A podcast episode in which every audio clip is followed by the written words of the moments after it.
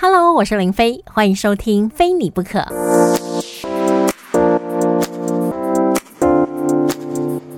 大家好，我是林飞。这阵子呢，我就联络了一些在世界各地的 podcaster，还有一些朋友，然后希望他们来聊聊，就在 COVID nineteen 可能疫情比较趋缓的时候呢，他们整个从封城 lockdown，然后到了后来解封之后，人民呐心境的转换啦，针对疫情啊各国反应的状况，还有他们生活的改变呢。那因为呢有时差的问题，所以可能我们在瞧啊，你什么时间可以录音，我什么时间可以。录音 我讲半天了，但是还是很高兴可以在广播当中呢分享世界各地的声音。所以以下这段声音档呢是访问在澳洲的 Alex。Alex 本身呢，他也有他自己的 podcast 频道，他的频道名称呢就是四十一号咖啡屋，大家也可以去给高官积累哦。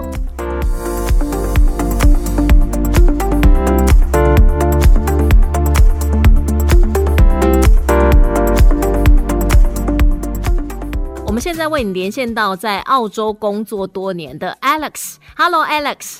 Hello，大家好。哎，你本身来讲的话，在澳洲工作多久了？呃，我已经在这边快十年了。澳洲的工作是什么方面的？呃，我是做社公司。那我之前是在那个社会住宅单位做。我刚好在就是在三月的时候应征到了医院的社公司的工作。那个时候刚好是澳洲疫情最紧张的时候啊。所以我去上班，然 后持续的去上班，他们都很开心，然后都说：“哎，很开心，今天还看得到你。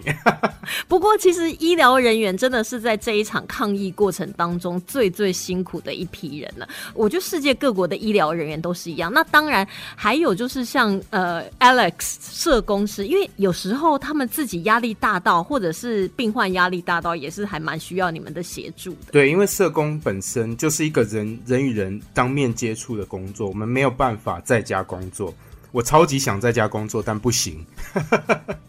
所以从三月最紧张到现在，因为现在已经进入七月了嘛，那世界各国陆续都开始解封。不过也有可能就是说，有些地方像美国，他们原本要解封，但是后来感觉好像状况不对，又继续就是持续的封城。那在澳洲目前的状况是如何？因为我自己在医院工作，所以我时常会有。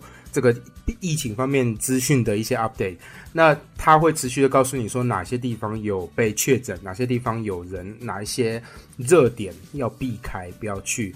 那我们一直其实医院在就也在做准备的，就是第二波疫情的这个反扑啦。所以就是做好最坏的准备就对了。对对，做好最坏的准备。那一开始第一波疫情刚开始三四月的时候，医院也几乎把所有。非急性的病人全部都送回家，他就是说我们要规划病房来准备要接纳容纳这些接下来的疫情有可能会进来的病人。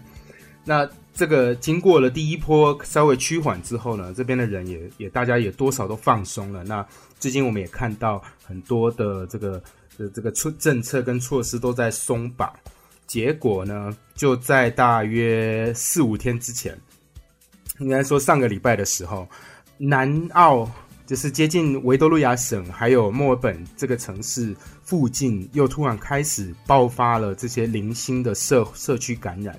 最严重就是大概上礼拜三四的时候，有曾经有当天一天就有七十五个人确诊这样子。目前各州对于墨尔本的这个封锁禁令已经发布了，就是说你禁止从墨尔本移动到其他的州这样子。他们试试着把这个疫情。的控制在墨尔本市。其实我相信，可能我们在台湾，因为台湾毕竟比较小一点，那相对于澳洲来讲的话，它可能一个省就等于一个台湾，甚至是台湾的好几倍，所以它有点像是分区，就是可能我们这一区，比如说像 Alex，你所在位置是在 Canberra，可能控制还不错，大家就还可以有适度的自由。但是如果说，哎呀，墨尔本那边疫情起来的，我们就有点像是好像内陆国与国不互相往来的那种概念。对对，其实澳洲它非常得天独厚的一个地方，就是它人少土地大。那基本上疫情要在这个国家控制是超级简单的，你就做好防御就好了。因为人人不多，人与人之间近距离的接触可以降低到很少。可是会不会造成，就是说，呃，大家在封城的过程当中，可能受到了一些，不管是心情上面，或是疫情啊，或是因为生活习惯的整个改变，然后导致说社会跟以前真的是完全不一样了。对，我们也一开始其实起初的时候就注意到一些有疯狂的这个叫做恐慌购买的行为，就像是一大堆人会跑出去买卫生纸，我不知道卫生纸的买卫生纸的目的到底在哪里。我知道为什么全世界都疯狂买卫生纸，为什么？为什么？根据心理学家的研究，就是说，当我们在面临这种我们无法控制的，比如说疫情，那我们会希望能够掌控自己的人生，就是觉得说，好像这人生还有一些事情是我可以掌握的。那卫生纸呢，是你人生必须要的，而且它体积很大，所以它那个视觉效果还不错，花的钱又不会太多，所以你就感觉你好像帮你自己的人生做了一些事情了。因为这是恐慌的心理嘛，所以我们无法预期它要是一个很合理的理。有这样子，所以那目前来讲的话，你们自己在 Canberra 的生活步调呢？哦，因为 Canberra 本身控制的很好，其实一开始起初也是非常的担心。那因为在医院工作，会一直接收到啊有多少人确诊，那这些确确诊的人，他们目前在哪里的资讯，我们都会知道。那他一开始的做法就是，如果有人确诊，他们就居家隔离，然后并且调派警力去每天确认他有待在家里，没有外出。那之前曾经有有一一度的恐慌，就是因为当时澳洲从许多海外国家撤侨回来，其中包含了呃这个外交官。那外交官是一个很特殊的地位，外交领事人员呢是不受当地的国家的法律的限制，所以如果一个假设啦，一个印尼的外交官他来到澳洲，他不需要隔离，因为他没有任何法律可以。可以限制他的行为，只能看，只能靠他的良心，看他愿不愿意配合政府的措施，这样子。因为他毕竟有外交豁免权呐，即便他人在澳洲，他也不受澳洲的政府跟法律的规范。但是我其实还蛮好奇，因为 Alex，你本身在医院就是担任社工，那你们医院本身当时有没有收治一些病患呢？有，嗯，我们医院当时每天都有。一定数量的确诊，嗯，医院把那个加护病房跟他们有一个叫心肺病房，把它规划成负压病房，转化成负压，然后把这些真的有需要的重症患者呢，都收容在里面。那我们所知道，呃，这个肺炎最容易影响到的是年纪大的长者，因为他们的心肺功能比较贫弱。所以他们需要医院的器材来帮助他们呼吸。那除此之外呢？这个这个肺炎其实是没有药可以医的。所以当我们有一个病患确诊的时候，我们所能做的就是把他送回家，请让他自己好，让他自己的身体免疫系统让他这样康复。哎，可是这种方式的话，我们在台湾听起来会觉得有一点匪夷所思，因为我们可能如果在台湾确诊的人数就会全部都是集中送到医院去隔离治疗，但是在澳洲他会希望你待在家里不要外出，然后让自己的免疫系统战胜一切，然后就自然康复。可是他真的自然康复的几率是高的吗？呃，年纪一一定年纪五十五岁以下的康复几率是比较高的，那五十五岁以上的人呢，他就很容易引发一些并发症。所以他会留在医院，而且他就待在负压病房里面。那我相信台湾，因为台湾跟澳洲的地理环境是不一样的，台湾人跟人之间的距离太近了。那澳洲这边因为地广人稀嘛，你把他送回家，他就是待在家里。他呃政府会 会把一些食物啊、一些生活必需品送到你家去，他只要做到这样子，就是有效的隔离就好了。他跟他左右邻居的距离也是很远的。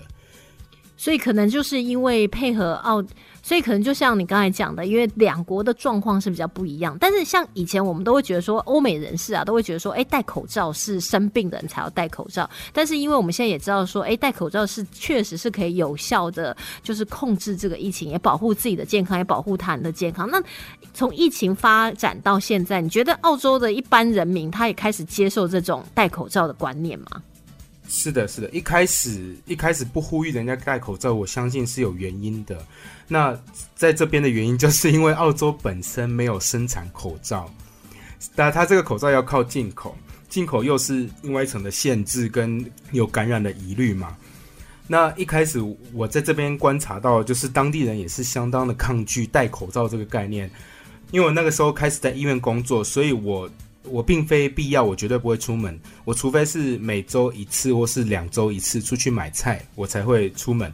当时我就是去在外，只要在外面，我就是戴着口罩。那也有人用异样的眼光会看你，就说你你干嘛戴口罩？你是不是生病？因为对在他们的文化里面，戴口罩就是生病的表现。而且我们要了解到，口罩这个东西呢，不是保护你不生病，而是保护你生病的人不要把你的飞沫传出去。口罩的存在是保护你身边的人。我在我去买菜的时候，有人问说：“哎，你怎么戴口罩？你是不是有你是不是有症状？”我说：“没有，我在医院工作，我是我是要保护你。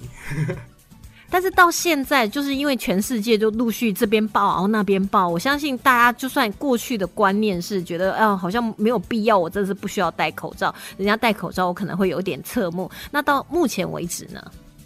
到目前为止，其实我们在外面还是很少看到人家戴口罩。那那那这这单纯只是因为澳洲它本身的就是我所在这个城市疫情控制的还 OK。那如果是大城市，我相信有很多人开始愿意戴。呃，出门佩戴口罩。